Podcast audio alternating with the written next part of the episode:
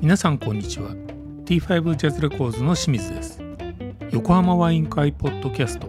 エピソード24 2022年の忘年会的私的音楽生活振り返り第2回をお送りします第76回となる今回は忘年会を兼ねて12月に某カフェのテラス席で収録したエピソードのパート2レコーディングスタジオのルームアコースティックの話題からプラグインによる立体オーディオの話最後は大家さんの新規導入したスーパーツイーターやこの後導入するであろう真空管愛についてワインもかなり進んでいますがどうか優しく見守りつつ笑って聞いていただけると嬉しいですそしてこのポッドキャストに連動したおすすめ作品プレイリストも公開中ですツイッターアカウントアットマーク T5Jazz アンダーバーインクを覗いてみてくださいワイン片手に最後までごゆっくりお楽しみくださいし清水さんは今年のガジェットは行ったんでしたっけ、えっとねメモしてきたんですよおおさすが今年のねいろいろ自分のこう記録を見返すとまずはねこうタップの改造があれ今年なんでしたっけあれ今年だったんですようんアースをえーねああそうやってちゃんとつないだっていうはいはいはい PC オーディオ系そすごいあれは良かったんですようねやっぱりあー音がクリアになってうん、でもね今年の一番の大ヒットはスピーカーの後ろに貼ったソネックスそうですねソネックスまああとね天井の後ろに貼った、ええあの100円ショップのフェルトも良かったんですけどああそまあれやっぱねねスピーカー背後のソネックスはね強烈効きましたねあ結構低音とか減りません大丈夫でしたいやもうね、うん全然でも自宅とかだといいのかそういうまあ年低は音溜まってっからうねんあのねもともと狭い僕からがスピーカーが低音が多いと思って、うんちょっと後ろにバスレフ穴を半分塞ぐようなうんスポンジ、はいはいはい付属でついてくるやつなんですけど、うんうんうんそれで埋めてたぐらいだったんですよなるほどはでそれがちょっとボロくなって、いは開けて、いはいはいすごい低音がバーッとまた回るようになって放出されてでそこの後ろにうんソネックス貼ったらうんめちゃくちゃ良くなって、あしあっかり低音も出つつなるほどなるほものすごいシャープにこう輪郭が分かるようにどはいなはっいて、はいは低域がそうやってクリアになったことで、いうん中高域もものすごい分離が良くなって、ああいいですね低音ってあんま反射したくないですよねねそうなんですよそうねいうもんなんですね。あのー必要枠でちょっと反射してほしいんですけどあまあ必物要足りなくなっちゃうからねそうなんですよ あの平行面が多い箇所でずーっと低音が回ってるっていう状 態が一番辛いですよね辛やいっぱね それは辛いそう辛いスタジオでも結構あるんですよこういうとこなんかその状態ってうんなんか増えてくような感覚があるんだよなそのそそういう状態になってずっるとね残ってるみたいなそねうそうそうそうそうそうそううそんうそううんスタジオでもあるんですよねっていいです ねどこどこのスタジオいやいやや言いませ んけどあと吸いすぎね吸いすぎね吸いすもう吸いすぎは処理できあずるにしあー処理できずにもうソネックスみたいなのをもう貼りまくってああそうなんですそうも吸いすぎっていうのは結構まああそそうないか、うんまあできたばっかりの頃のあの、うんまあもう25年以上前ですけど、う、うん音響ハウスの一スタとかね、うん、めっちゃ吸いすぎなスタジオだったからね確コントロール、そうでしたねああ違うもそうかなフロアもそうかな、コントロールルームがねあの平行面でちょっと天井低いんですよねそうだからしょうがなく、うん数うん数字を合わせるために吸音にしちゃったら、うんうんまあ情報量は減っちゃうわ音圧はないわで、みんなものすごいボリュームが上がってるっていうそうなんですよねあの迫力がいわゆる迫力がなくなっちゃうというね、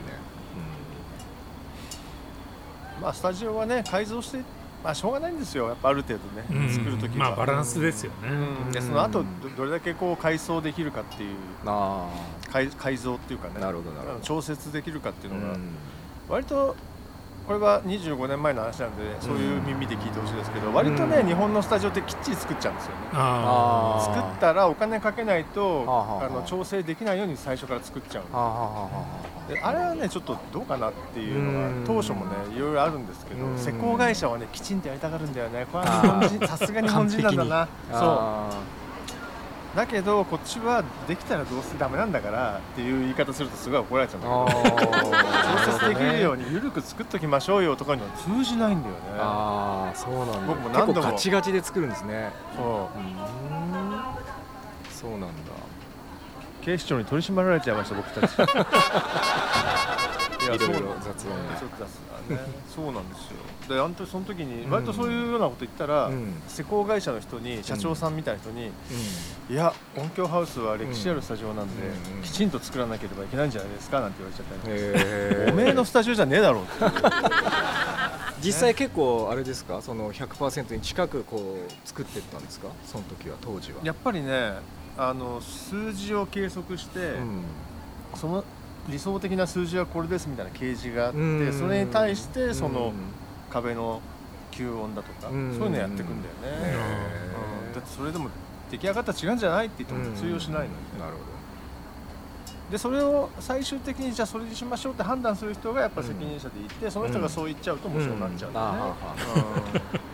どまあ大家さんはそうさせなかったとうんいやいやそそそうさせさせられなかった俺は違うんじゃないかなと思ったんだけどあの当時のあのチーフっていう方がすごいきっちりしたことやる方だったうんうんんうでんうんうん好む人だったんで懐かしいですねそうするとねちょっとやっぱなかなか難しいのよ、いやー やっぱりそうですかうんこれはカットしなくて大 丈夫です大丈夫ですええ大丈夫ですええこの後カットしなきゃいけないこと言いますけ どだってそれで殴り合いの喧嘩になっちゃうんだからもう3人ぐらい怖いで本当に本当に殴り合ったんですか斎藤みたいなとこいや思いましたよマ ジで、まマジですか血の気が荒い人たちでしすたねごいなそれ何年あれはだからもう二十ホー何ム年前真で理す教よのあのはい、はい地下鉄サリン事件の年ですよこういう感じなんだだから90年代98年あー7年97年かへー97年ですよへー懐かしいですね懐かしいうん俺もま確だかに僕も初めて音響ハウス行った時はなんかちょっとこう情報量が少ない感じはしたうん記憶がありますね、なんかねそうですね最初はねもう試行錯誤してでもどう変えてったらいいんだろうなみたいな感じもありましたからねそうだねあれだけ作り込まれちゃうとねそうねなかなか買えるのにお金がかかっちゃうんですうよ、うんーんだから何にもしないで吸音板みたいなの貼っときゃいいんだよっていうのはね結構ありなんだよねなるほどね渋谷のあのー今の公園通りクラシックスとかって何にもしてなくて、 うん吸音材貼ってあるだけなんですけどあそう結構いい音すると僕思うんですよへーあれでいいと思うんだよね見またあ、あ目と悪はいけ見ど、た目ですよね、うんそのデザイ確ンかに性と僕もだってあのニューヨークでね小沼君のレコーディングやった時、うんこんなスタジオなのって思うようなうんゆるい作りのスタジオでしたもんね、ああやっぱそうやってフレキシビリティをうん持たせるんですね普通にこうねガラス窓があってみたいなねまあお金がないからそうなってることもあるんでしょうけど、うん別にそれでもねうん作っちゃったらあとは何とかするんですよそうかそうかの時に何にもしてない方がしやすいんだようね、ん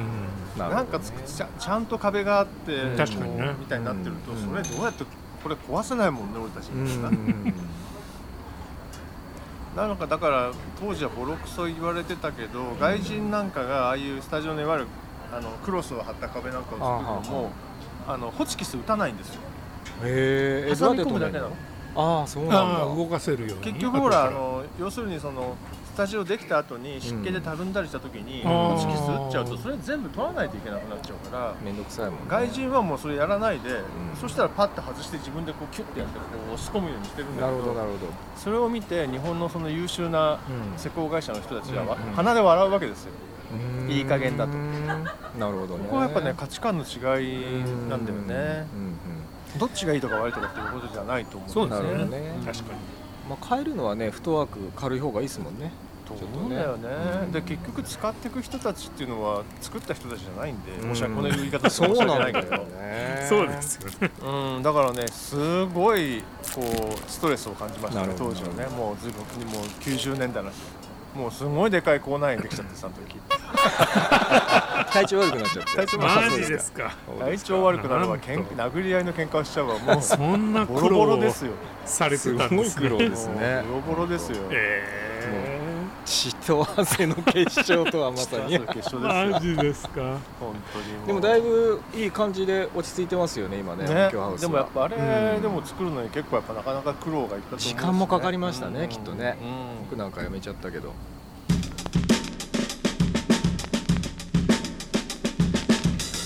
そういえば去年あれですよ音響ハウスのソフトプロツールスのプラグインをいただきましたそういえばあ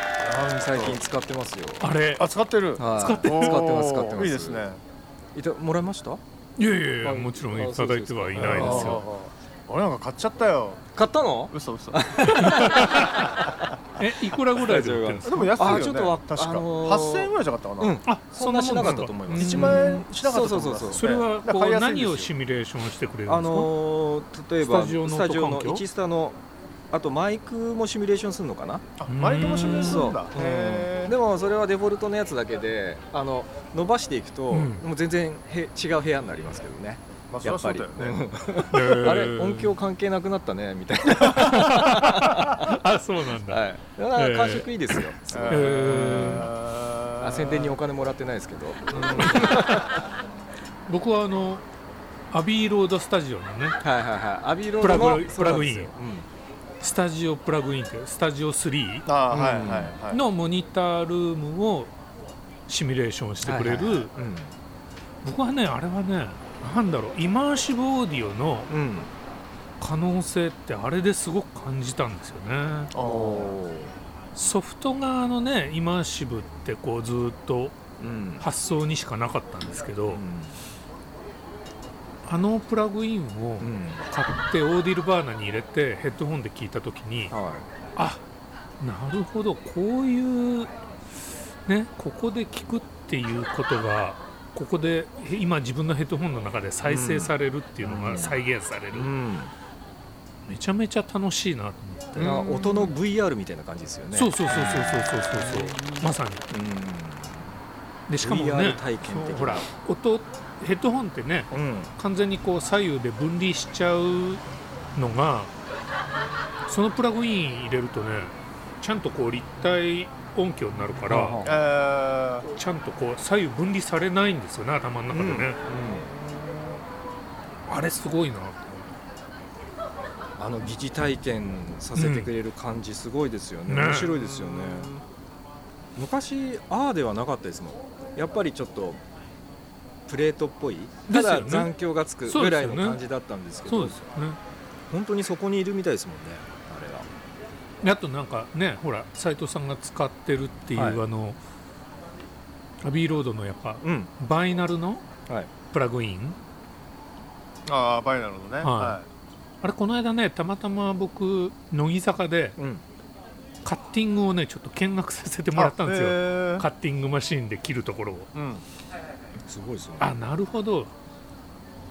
あのプラグインってやっぱよくできてるわって思いましたね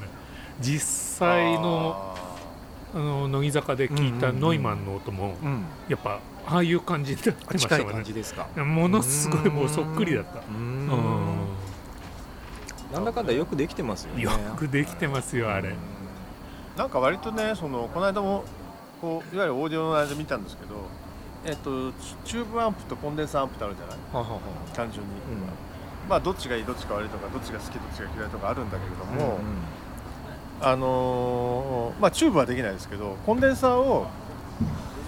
真空管の特性にあの調節することができるらしいのえそんなチューニングの仕方そあうるんですかの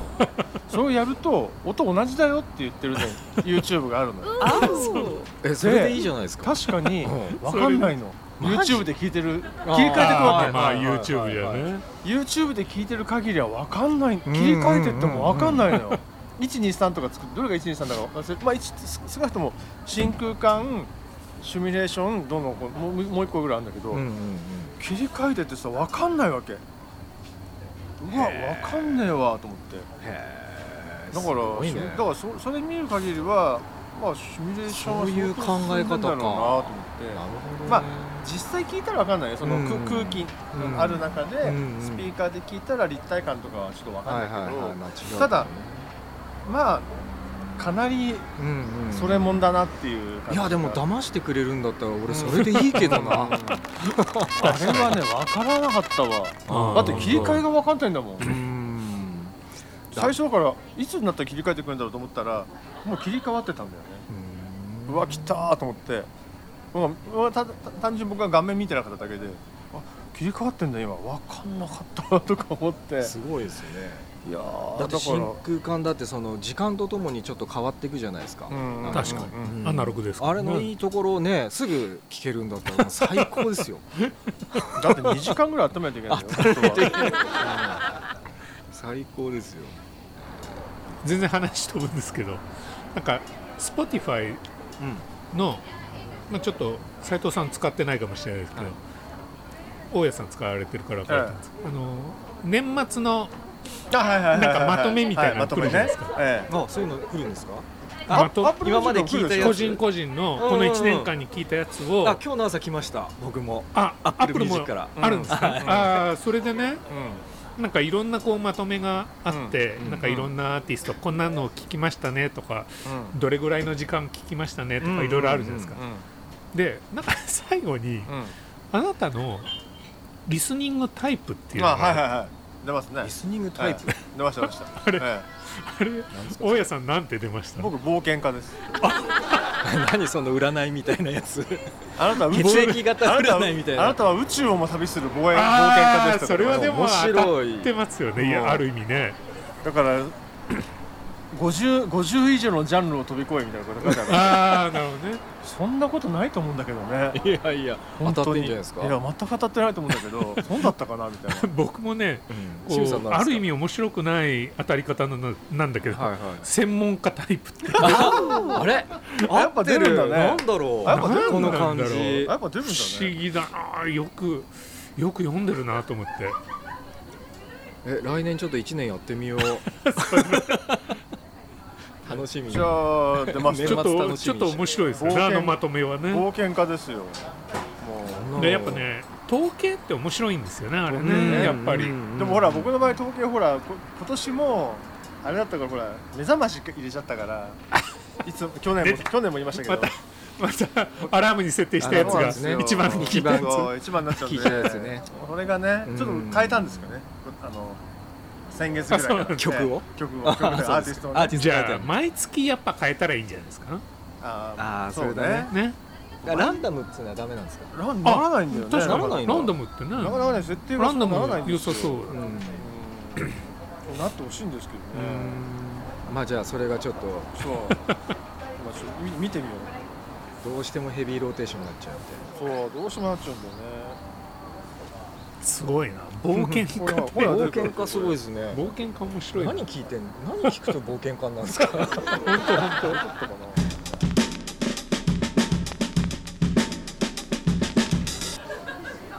こういうのやっぱ拾っちゃいますかね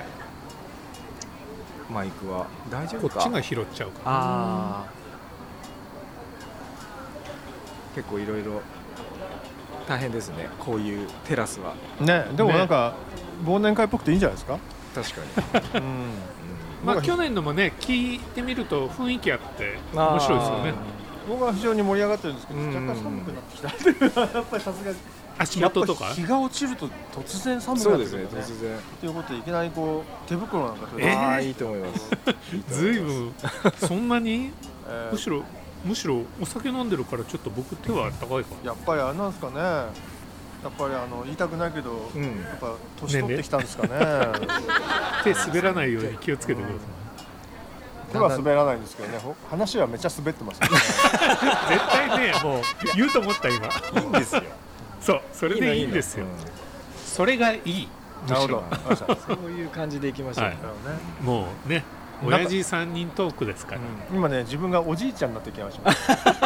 ああもう最近それすごい僕も感じますよ、ーこの間うんね、一1ヶ月前かまずねちょっと久々に山下の方まで20キロ、あに山下じゃない本木の方までうんうん20キロラン走ったんですあかハーフに行こうと思ってー走っあいやうん走り出しては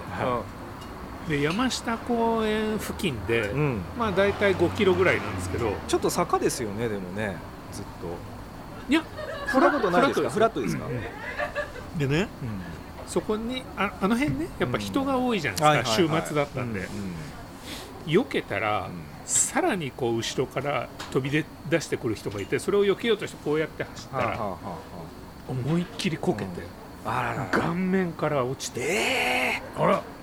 もうね膝をまず膝ーはそれから手あはで最後顔面ガーンってうわーもう今治ったけどもなるほどねのすごいすりむいたんですあよ本当ですか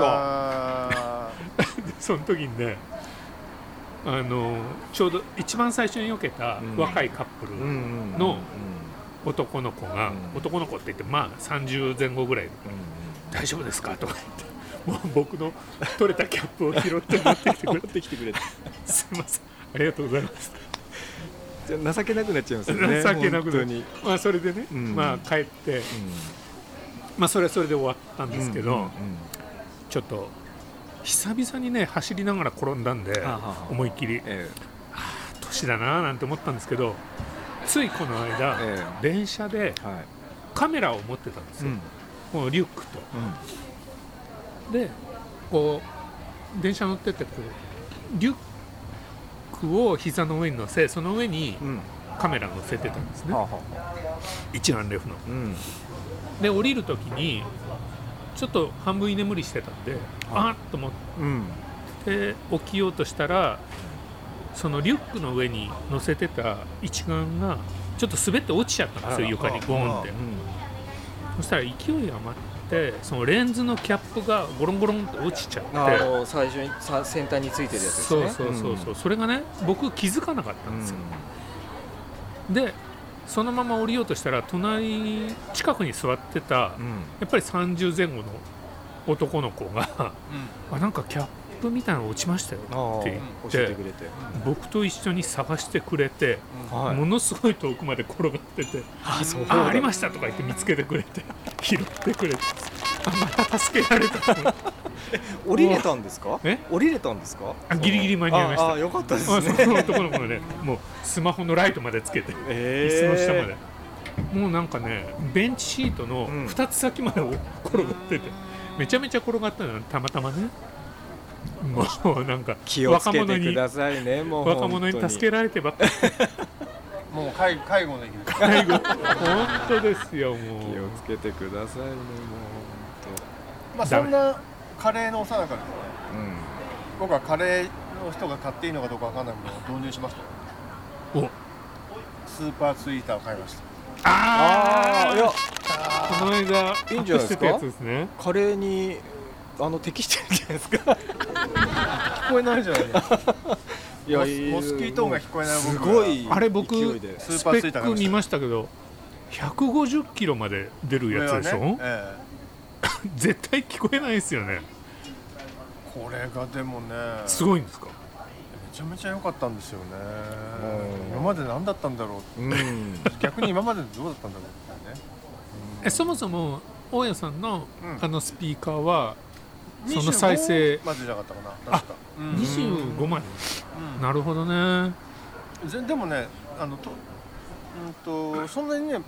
足りないって感じはなかったんですけど、うんきっとこれ出てないだろうなと思ってあ入れー入れたらどうなのかなと思ったうんとは常々思ってたんですうよ、ん、ただなかなかなんていうのかなこう価格的に見合うものがあんまなくてすごい安いかすごい高いものしかない、ううんんで安いやつってね再生レンジ狭いんですよね、だからなんだかんだそうどなんですようなのかなとか思いつつでたまたまオーディオイニオンの中古の新入荷で入ってたんで、うん3万円ぐらいしたんですけど元が7万円6万7千円ぐらいしてたんあであはいは半額なら買っちゃおうかなといはいうんうん思ってペ買アっでたんですペアでペアで3万円、うんうん3万3万5千円ぐらいだった3万5千円、ええ安いですねで買ったんですよそれはでもどうやってつなぐんですかうちはねアンプの端子が空いてるんで、うんあのーあそこにもう一個繋いだって感じそこにもう一個繋いだんですよいやーびっくりしたそうなんだちょっと羨ましいな解像度上がっちゃうした定はビシッとするしなるほどもすごういスキッとするんですよね広域をブーストしてんですねあのね、あのクロスオーバー変えられなくて、うんなんか音量みたいなデシベルを変えられるのねああはいはいはいでえやっどぱういうことやっぱ上げていくとうんシンバルうるさいんですよ、ああでしょうね、うんうん、どこら辺からあれクロスオーバーするクんロですスオーバー結構下なの18からなの構18か、うんああじゃあ引っかかってますそねうで、なんかね俺も買う時気づかなかったんだけど、うんうん俺買ったやつがあのモデルのバージョン2っていうやつでそれは25よりもうん、下は、うんあのなるべく干渉しないんあだあしないようになってるおバージョンアップしてるーはいはいはいはいそうなんだだから耳で聞いても分かんないのよなるほどね耳で聞いても分かんないんだけど、うんすごい影響なんだよなるほだどからあーえっ、とね070809010だったかな、うんがあるんだけど、うん80とか90ではちょっと聞けないんだよねううんるさくちゃうるさくなっちうんゃって、70ぐらいがちょうどいいみたいなるほどでそれやっぱ SACD 聞いてみないとじゃないですかプレイヤー導入してないからなうち あでも DSD ファイルは来ますようちああじゃあもうそういうのでなる聞ほいたど方がいいですよ、そうなんですね、うん、再生するやつでねおーソフあのソースをちゃんとしっソかりースがないんだよねソースがあるんだけどああると思うんですけどねあー 3, アルバムぐらいはううんんでねこの話には全全然違う続きがあって、うんおなんでしょまあ、それを取りに行ったわけようはい送ってもらわないで、うんすぐ聞きたかったの、うんちょうど ね空いてる日だったわけあ持ち帰ったんじゃないんだネッ買トってネットで買ってあネットで買ったんだ押さえて今から取りに行きますかってああーなるほお茶どの水だったんでああなるほど、あいいですようん、で行ったわけですよでまああーオーディオユニオンに行って、まあ、1階2階3階ってまあいろいろあって、うんまあ、一応下から行くわけ僕は目指すのは5階なんだけど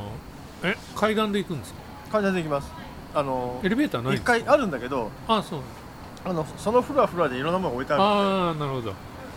見たり聞いたりしながら1階だったか2階だったら B&W 置いてあって うんそうなんだ、ああ B&W の音だなか解像度高くてうんうんやっぱこれはこれでいいよなと思うわけ、やっぱりまあ、売れてる理由わかるなとうんでこう上がってってで最終的に、あのー僕の目的の5階だったと思うんですけど、フロアに行ってだからいろいろ買う前にいろいろ見るわけですよで5階は5階で5階はねオーディオアクセサリーコーナーなんですもったいつけるんですねでアクソもったいつけるんですよいろんなことに でね調子出てきましたね おやさんかなりあのだからそうそれそこに視聴コーナーもあるわけ、うんでそこにこうオーディオアクセサリーならではのアクセサリーをふんだんに盛り込んだうん視聴コーナーがあるんですよまあほうほう面白そうでそこで聞いてみようと思って、うんうんそこにまずねあの僕がちょっと気になってたあのビビットオーディオっていうところのうんカヤビビット S12 っていうねビビッとビオービデッィトオーディオっていうねオメーカーがあるんですメーカーがあるんですえよーそれが置いてあったスピーカーが、そえれをースピーカー聞かせてたんですうよ、んうんでそれはどんなスピーカーかっていうと、うんあのノーチラスを作った人がえ立ち上げたメーカーなんですえあれー清水さん好みじゃないですかもいやどうかうでどうかなうそうなのかなで南アフリカかなんかーんあこれだと思って南アフリカええあ聞けるんだ嬉しいなと思って聞いたらまあ素敵なスピーカーなのよ、マジですかかうんこれがなんか宇宙人みたいなスピーカーなのよ形がねあーそういうの好きなんですねそう見た目もねなるそほうなどのそうなの そうなうのよーんこれがねすごいさすが斉藤さんよく理解してますねでその時に大家さんのことをその時にね使ってたノーチラスフリーメンアンプが、うんえ全然わけわかんないね、うんドイツのちっちゃいメーカーの真空管アンプで、これもまたなかなか良さそうであほんといやびっくりしちゃってもう知らないもん聞いたもんだからもうねあーたまに店に行くとマジ面白いなと思ってシミュレーションしましょうシミュレーションあのね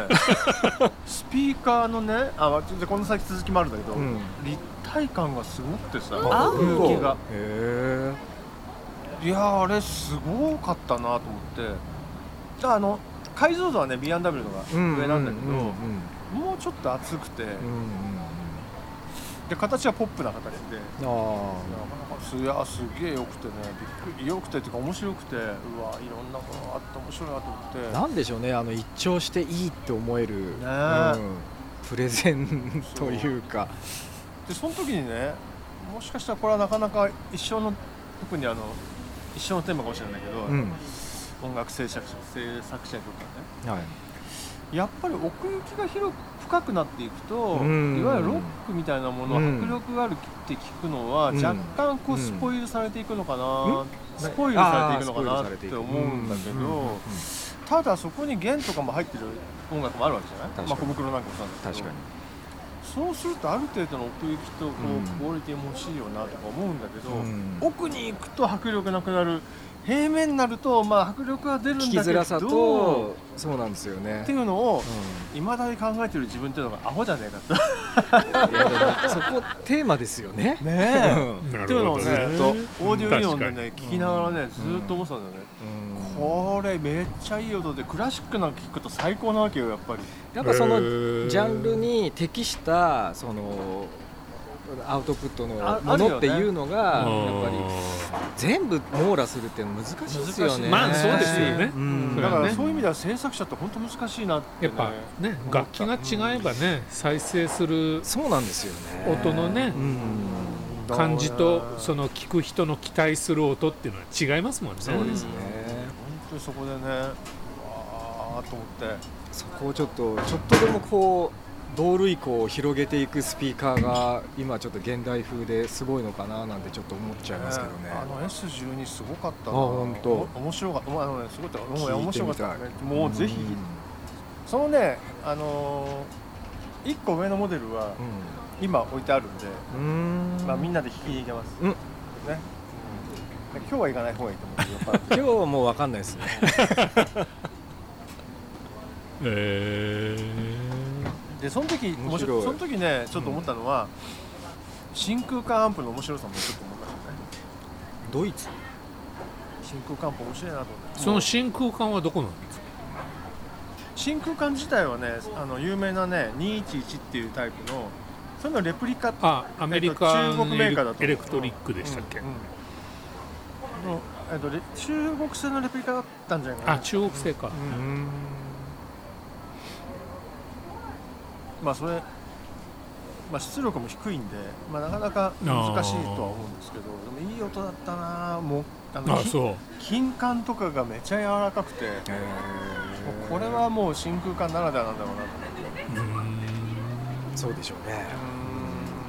まあ、それでロックを鳴らしてどうなのかってとかいろいろあるんだけど、まあロックまでは大丈夫だと思いますよ。ダメか。わかんないいや俺は結構聞いた時はいけそうな気がしたけどあそうどういう系のロックですかあでもねこれがねその時聞いた感じだと実は意外に70年代とかロッククラシックロックはいけんじゃないかなと思うねよりもヒップホップがいけちゃったりするマジえですかヒップホップそうケンドリック・ラム。マーとかそうあらマジですかええ意外に古いロックはいけなかったよそれちょっと聞いてみたテいーなプ飛行だな随分あテーク飛行でねちょっとねあの真空管アンプに入れ替えちゃおうかなって考え中ですマそこま。で全部売ってママジでジ。すごいいなやそれすごいっすね。もううちまあ1個プとうリとう。一個プリメインが余ってるんでんまあそれは取っといてあああの仕事用にはあはあはあはあえでえも真空管アンプそこまでこう大家さんを揺るがしたですねね気持ちうをもういい機会だからまあこういうのもないと入れ替えないんでちょっとやっちゃおうかなってう 響いちゃいましたね響いたんですねまあ楽器としてまあすごあいので天も変地異ぐらいなうん衝撃だったってことですねそれはうんそうですねあのー真まあ空管はあれですよ。結構沼ですよ。まだだねえだからねまずね、うんうん決めてんのえは、うん。プリメインアンプにするってことね、まあ。うんプリ今までみたいなプリとパワーみたいなのを分けてるうんはいはといキリがないんで、ううんん確かだからもうもしくはプリを真空管にしてパワーははいまはあい普通にトランジスタ普通にえちなみに素朴な疑問ですけど、真空管ではい、そのスーパーツイーターっていうのはうん、威力発揮するんですかあこれがねうんうん不思議なんですけど発揮したんですよねあごめんなさいに。あると思いますよ。あそう、ん。うちにね実はね2ワットのうん手作り真空管のパワーアンプがあるんですおよおあの知り合いが作ってくれたおおそれであねそれで試したの試してみたんですけどあすごいあやって結ます、局ねやっ、ぱ結構効くんだなと思っあてそうなんだ、うんあ聞くさんすだがに 2W のアンプで今のうちのスピーカーを鳴らすのは難しいんですけどあのあれもさ全然知らなかったんだけどさ、うんお音量は上げられるんだけど沈んじゃうのねあ合うそうですよ、うん、うん、やっぱりあの電力使うんで、うねんうん、やっぱ電力がいっぱい入っちゃうかうんら沈んじゃうんだね、うんなんか音あの音量で、まあ、VU 要は VU ってことなんだけどあの音量で歪むわけじゃないんだっていうさなそうですねなんていうのエネルギーで歪むんだ、ね、エネルギーで歪うん、ああそうなんだエネルギーで歪むんだ当たり前のことなんだけど改めてここ でああつって今のねそう現代ソースものすごい幅があるからですよいねけいけるからそんなの感じないんですけど昔はねそことの戦いだったんでしょうねう、あんーなるほどねあそう、うん真空管行ってみようと思って分かんないけどじゃあでも飼育館行っちゃうとだからまあちょっと今ハイの話したけど、はいローが今度はどうなんですか今時の音に対してまあナノレンジになるんでどうなんでしょうねやっぱそうなりますよねなりもますねのすごい今時のこう、うん重低音みたいなうのんうんが、大家さんがこあうーちょっと導入したいって言ってたあのスーパーウーハーとかは鳴らせなくなっちゃうんじゃないですか、ちょっとヒップホップの概念からはねねそういう本当に良かったのかなってちょっまあそれはほら、まあ、今あるもう一個残してるクリメイアンプが2個もある んでああなるほどそっちでかその2個も売り払って、と、うん、えあの D クラスのデジタルアンプみたいのを買ってみるっていうのも両極でありあー意外に安いのよハイブリッドですねえちょっと待ってください D, D クラスっていうのは何なんですか、デジタルあれはなんで D なんだろうね A とか B とかは知ってるけど D クラスってあ何るでんですすかよデジタルアンプみたいなあデジタルアンプのことを D クラスっていうんですか、うんそうまあああク知ラらス D なかったえしちゃしてもいいのかなって思ってるんですよ今までのあの重厚なワット数を使ってたあれは何なんだろうと思いながらでも今でも家で弾きながら今結構今いいんだよなとか思いながら 結構今いいんだよな真空管導入したら必ずあのカウンターみたいの作ってくださいね僕らがいてちょっと一杯やれるあ暗くしてねお願いしますよあちょっとね最近ねもうこのポッドキャスト始めてからずっと言ってますよね大家さん 家でやりたいなって まあ奥様の反対がねあああれるかもこうそういうテーマなかったでしたっけ今おそうですそれをね日あでもい行ちょきっとますお今かおまらけおまけであ今からね、まあそれはまた次回でもいいか もしれないまあ、今から行くのはありですね、 今から行くのありうんまあ、洗濯洗濯物干してあるけどいやいやいやまあまあまあまあ今から行かないとほらもう変わっちゃってるかもしれないからねあーあの怒られちゃうかもしれないんでね、ちょっとちゃんとお断りをした上 で そうですよ家庭にオーディオを持ち込む難しさですね それ全ね然来てもいいんですけどね、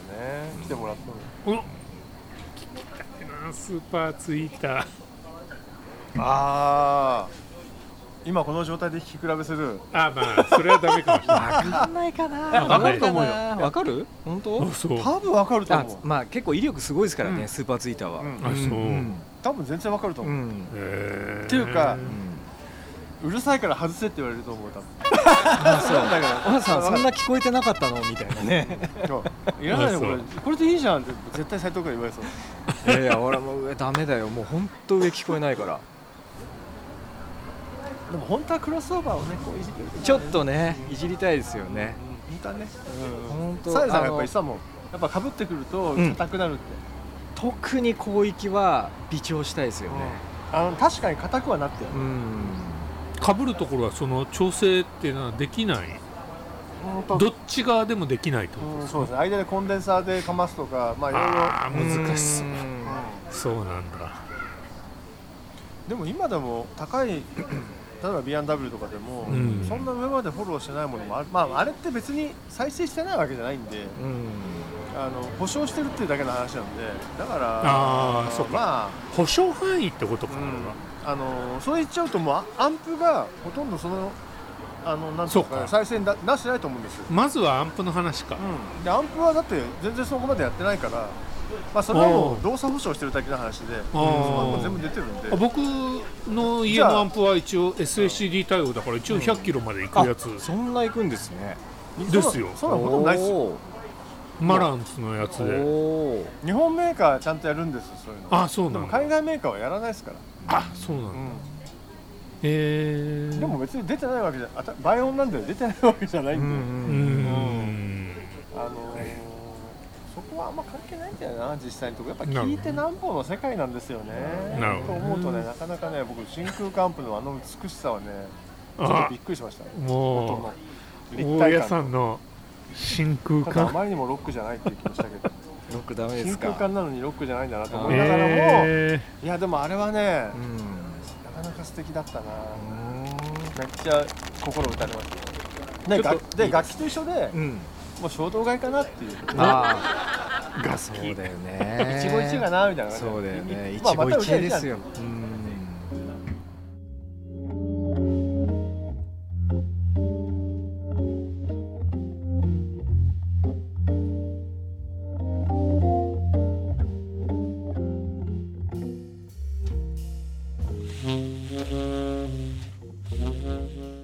皆様お楽しみいただけましたでしょうか近いうちにエピソード242022年の忘年会的私的音楽生活振り返り第3回もお送りしたいと思いますのでぜひお聴きください T5 ジャズレコーズがお送りしました